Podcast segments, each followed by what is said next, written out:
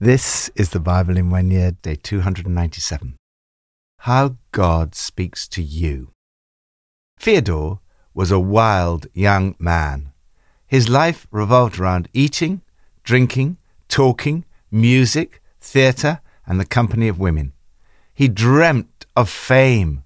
He was caught up in a movement for political and social reform in Russia during the repressive reign of Tsar Nicholas I. He was arrested, tried, and condemned to be executed. On a bitterly cold morning, the prisoners were taken out to be shot. The prison guards raised their muskets to their shoulders and took aim.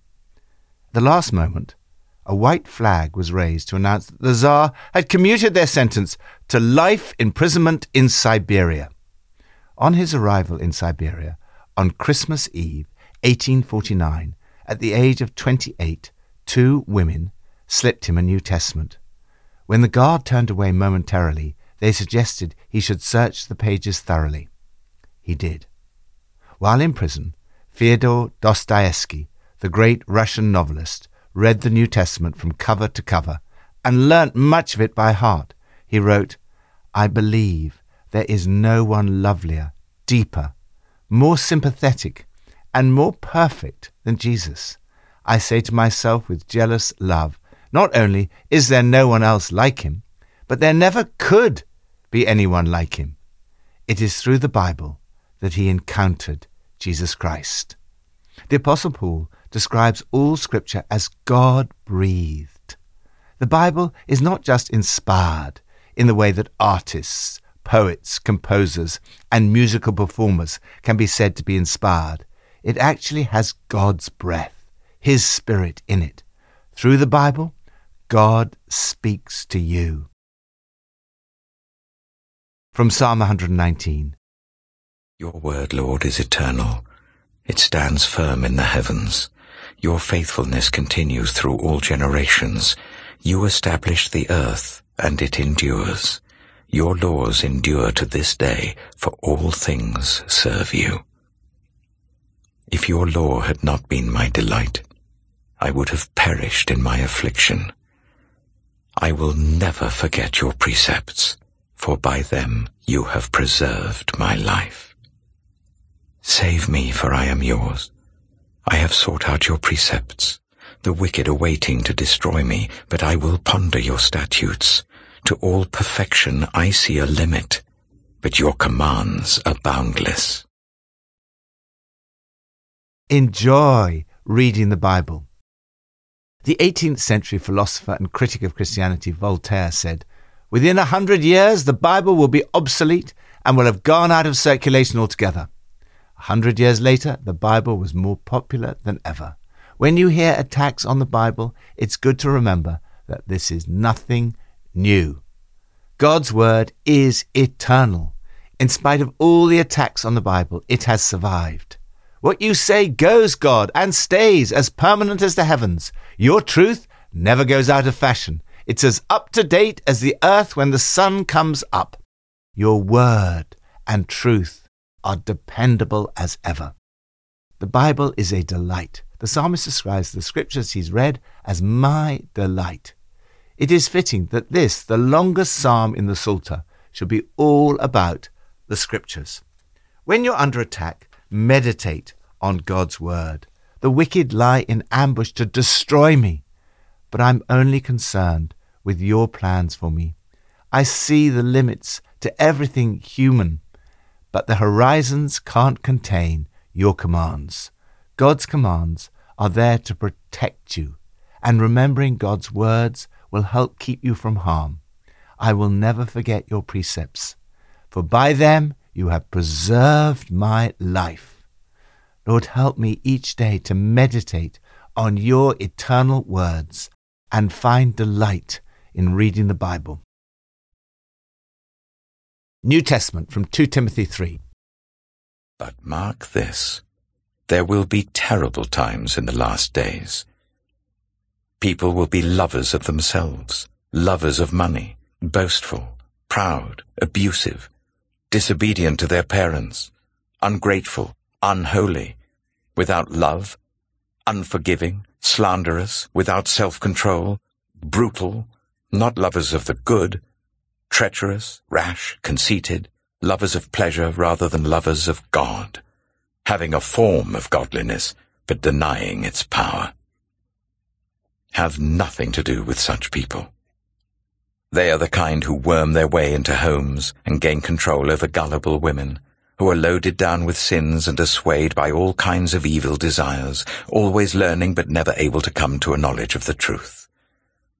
Just as Jannes and Jambres opposed Moses, so also these teachers oppose the truth. They are men of depraved minds, who as far as the faith is concerned are rejected.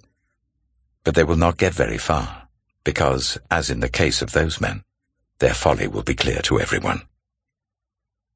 You, however, know all about my teaching, my way of life, my purpose, faith, patience, love, endurance, persecutions, sufferings, what kinds of things happened to me in Antioch, Iconium, and Lystra, the persecutions I endured.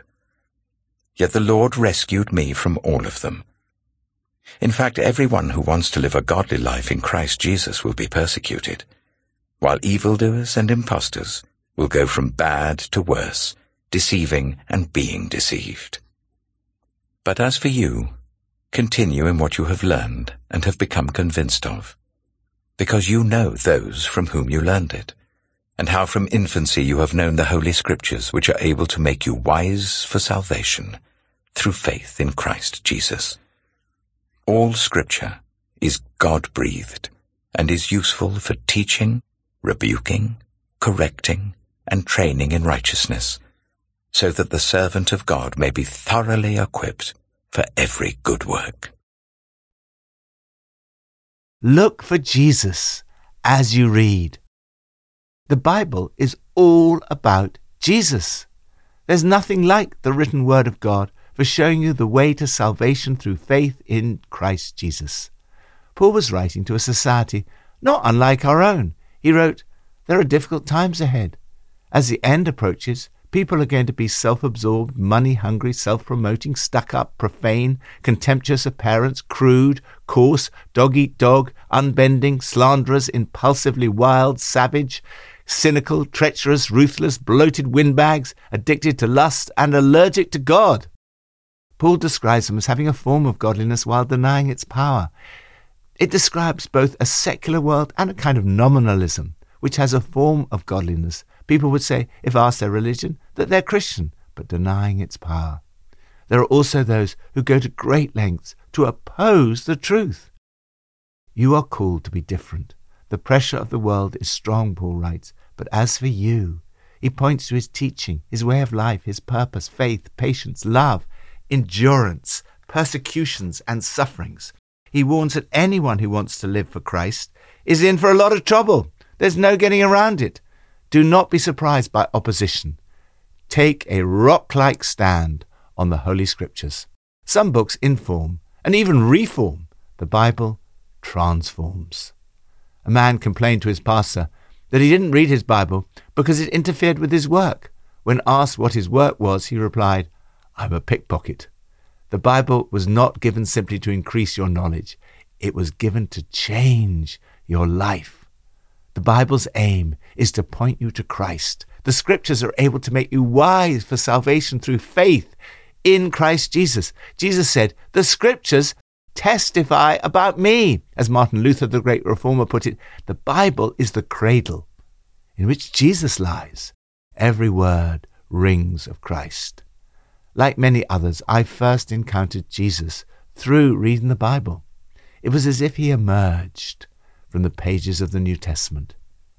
But it's not just initial faith that comes through the Bible, it is your continuing faith and growth, because every part of Scripture is God breathed and useful one way or another, showing us truth, exposing our rebellion, correcting our mistakes, training us to live God's way. Through the Word, we are put together and shaped up for the task God has given us. As the Catechism of the Catholic Church puts it, Scripture is written under the inspiration of the Holy Spirit, with God as its author. The Bible is our authority in all matters of faith and life. You find out what God says. and what you should therefore believe about suffering, about Jesus, about the cross, and so on. It is also in the Bible that you find out what is wrong in God's eyes and how you can live a righteous life. Feeding on the Bible is the way to be thoroughly equipped for every good work. Lord, thank you that you equip me for each day as I study your words, ponder them, meditate on them, and listen to your Spirit. May I grow closer to Jesus and be transformed into his likeness as I spend time in his presence. Old Testament from Jeremiah 1551. Because you rejoice and are glad, you who pillage my inheritance. Because you frolic like a heifer threshing corn and neigh like stallions, your mother will be greatly ashamed. She who gave you birth will be disgraced. She will be the least of the nations, a wilderness, a dry land, a desert. Because of the Lord's anger she will not be inhabited, but will be completely desolate. All who pass Babylon will be appalled. They will scoff because of all her wounds. Take up your positions round Babylon, all you who draw the bow. Shoot at her.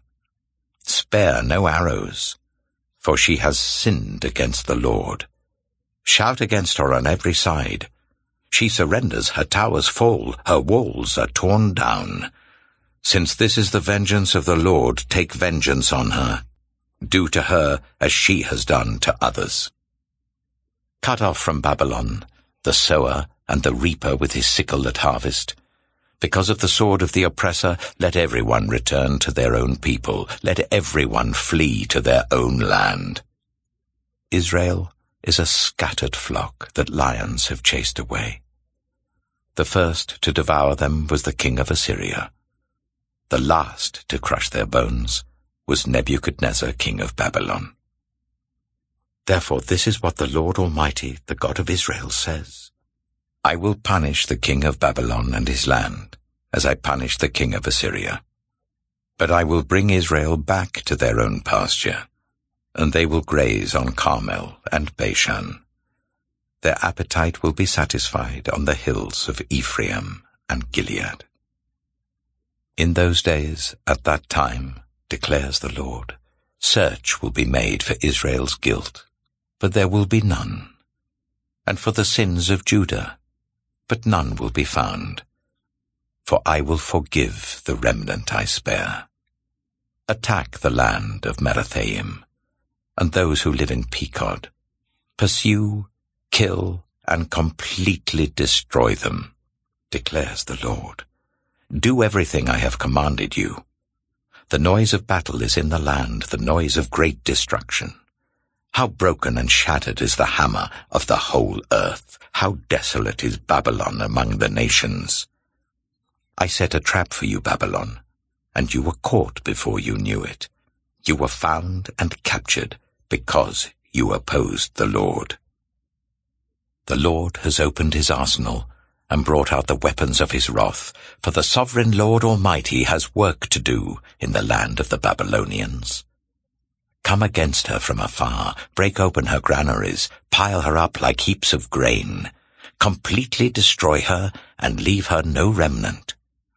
Kill all her young bulls, let them go down to the slaughter. Woe to them, for their day has come, the time for them to be punished. Listen to the fugitives and refugees from Babylon, declaring in Zion how the Lord our God has taken vengeance, vengeance for his temple. Summon archers against Babylon, all those who draw the bow.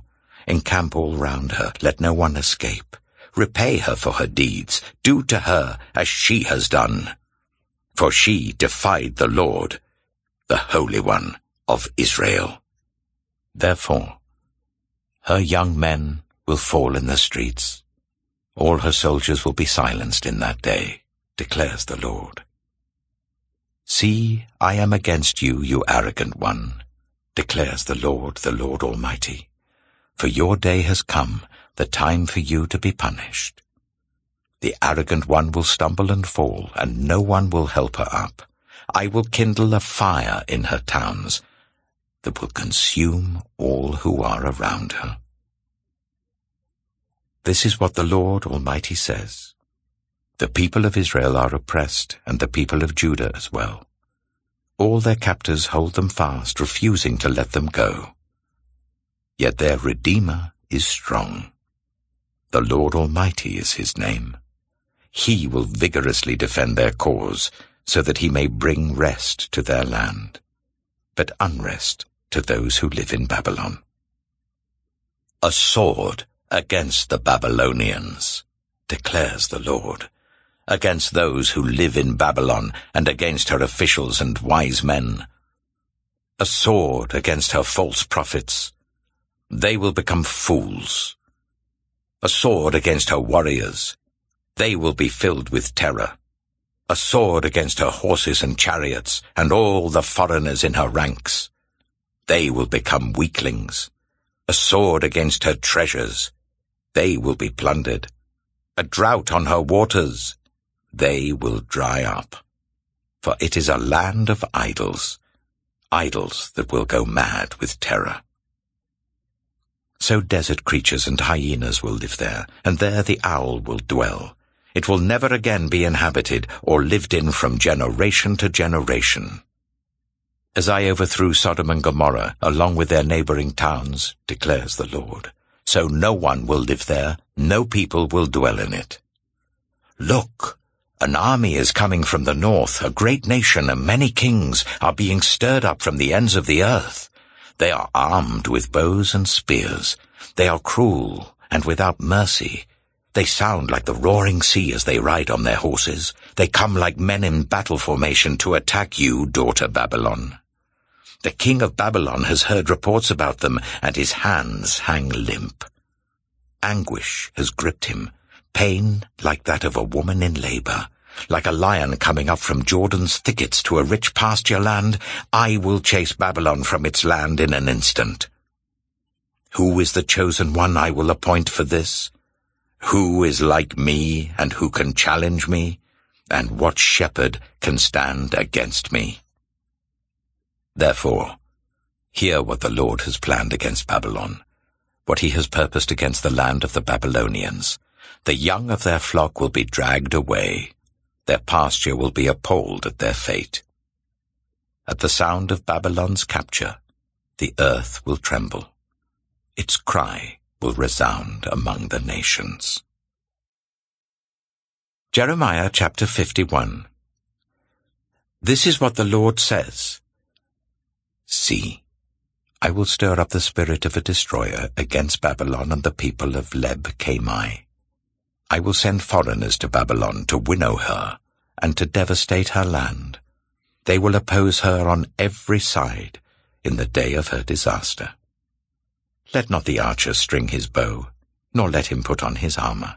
Do not spare her young men. Completely destroy her army. They will fall down, slain in Babylon, fatally wounded in her streets. For Israel and Judah have not been forsaken by their God, the Lord Almighty, though their land is full of guilt before the Holy One of Israel. Flee from Babylon, run for your lives. Do not be destroyed because of her sins. It is time for the Lord's vengeance. He will repay her what she deserves.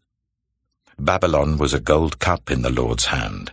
She made the whole earth drunk. The nations drank her wine, Therefore they have now gone mad. Babylon will suddenly fall and be broken. Wail over her. Get balm for her pain. Perhaps she can be healed. We would have healed Babylon, but she cannot be healed. Let us leave her and each go to our own land, for her judgment reaches to the skies, it rises as high as the heavens. The Lord has vindicated us, Come, let us tell in Zion what the Lord our God has done. Sharpen the arrows, take up the shields. The Lord has stirred up the kings of the Medes, because his purpose is to destroy Babylon. The Lord will take vengeance, vengeance for his temple. Lift up a banner against the walls of Babylon. Reinforce the guard. Station the watchman. Prepare an ambush. The Lord will carry out his purpose, his decree against the people of Babylon. You who live by many waters and are rich in treasures, your end has come. The time for you to be destroyed. The Lord Almighty has sworn by himself, I will surely fill you with troops as with a swarm of locusts and they will shout in triumph over you.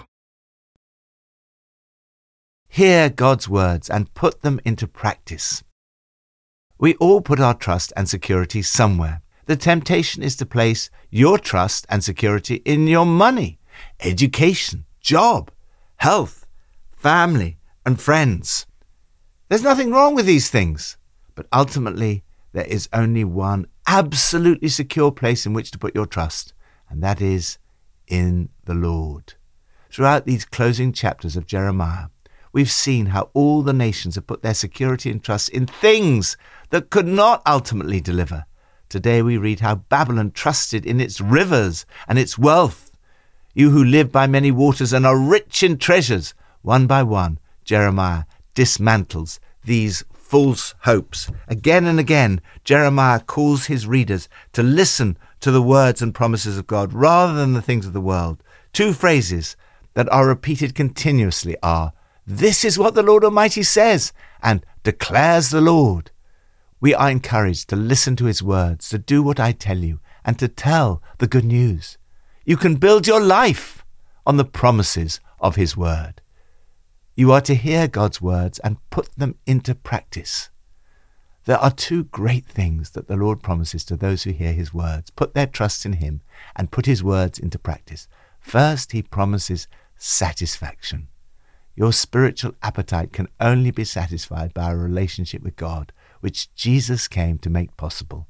Second, he promises complete forgiveness of your sins and removal of your guilt. They'll look high and low for a sign of Israel's guilt. Nothing. Search nook and cranny for a trace of Judah's sin. Nothing. These people that I've saved will start out with a clean slate. What God promised to Israel and Judah was fulfilled through Jesus on the cross. However careful a search is made, no one will be able to find any sin or guilt in you because of what Jesus has done. Lord, I put my trust in you. Help me each day to listen to your words, put them into practice, and find satisfaction in your presence and your love. Pippa adds 2 Timothy chapter 3 verse 15 says, From infancy you have known the holy scriptures, which are able to make you wise. It is so important to start reading the Bible from as young an age as possible. It is never too early to start, even if at first, like our grandson did, they just eat the pages.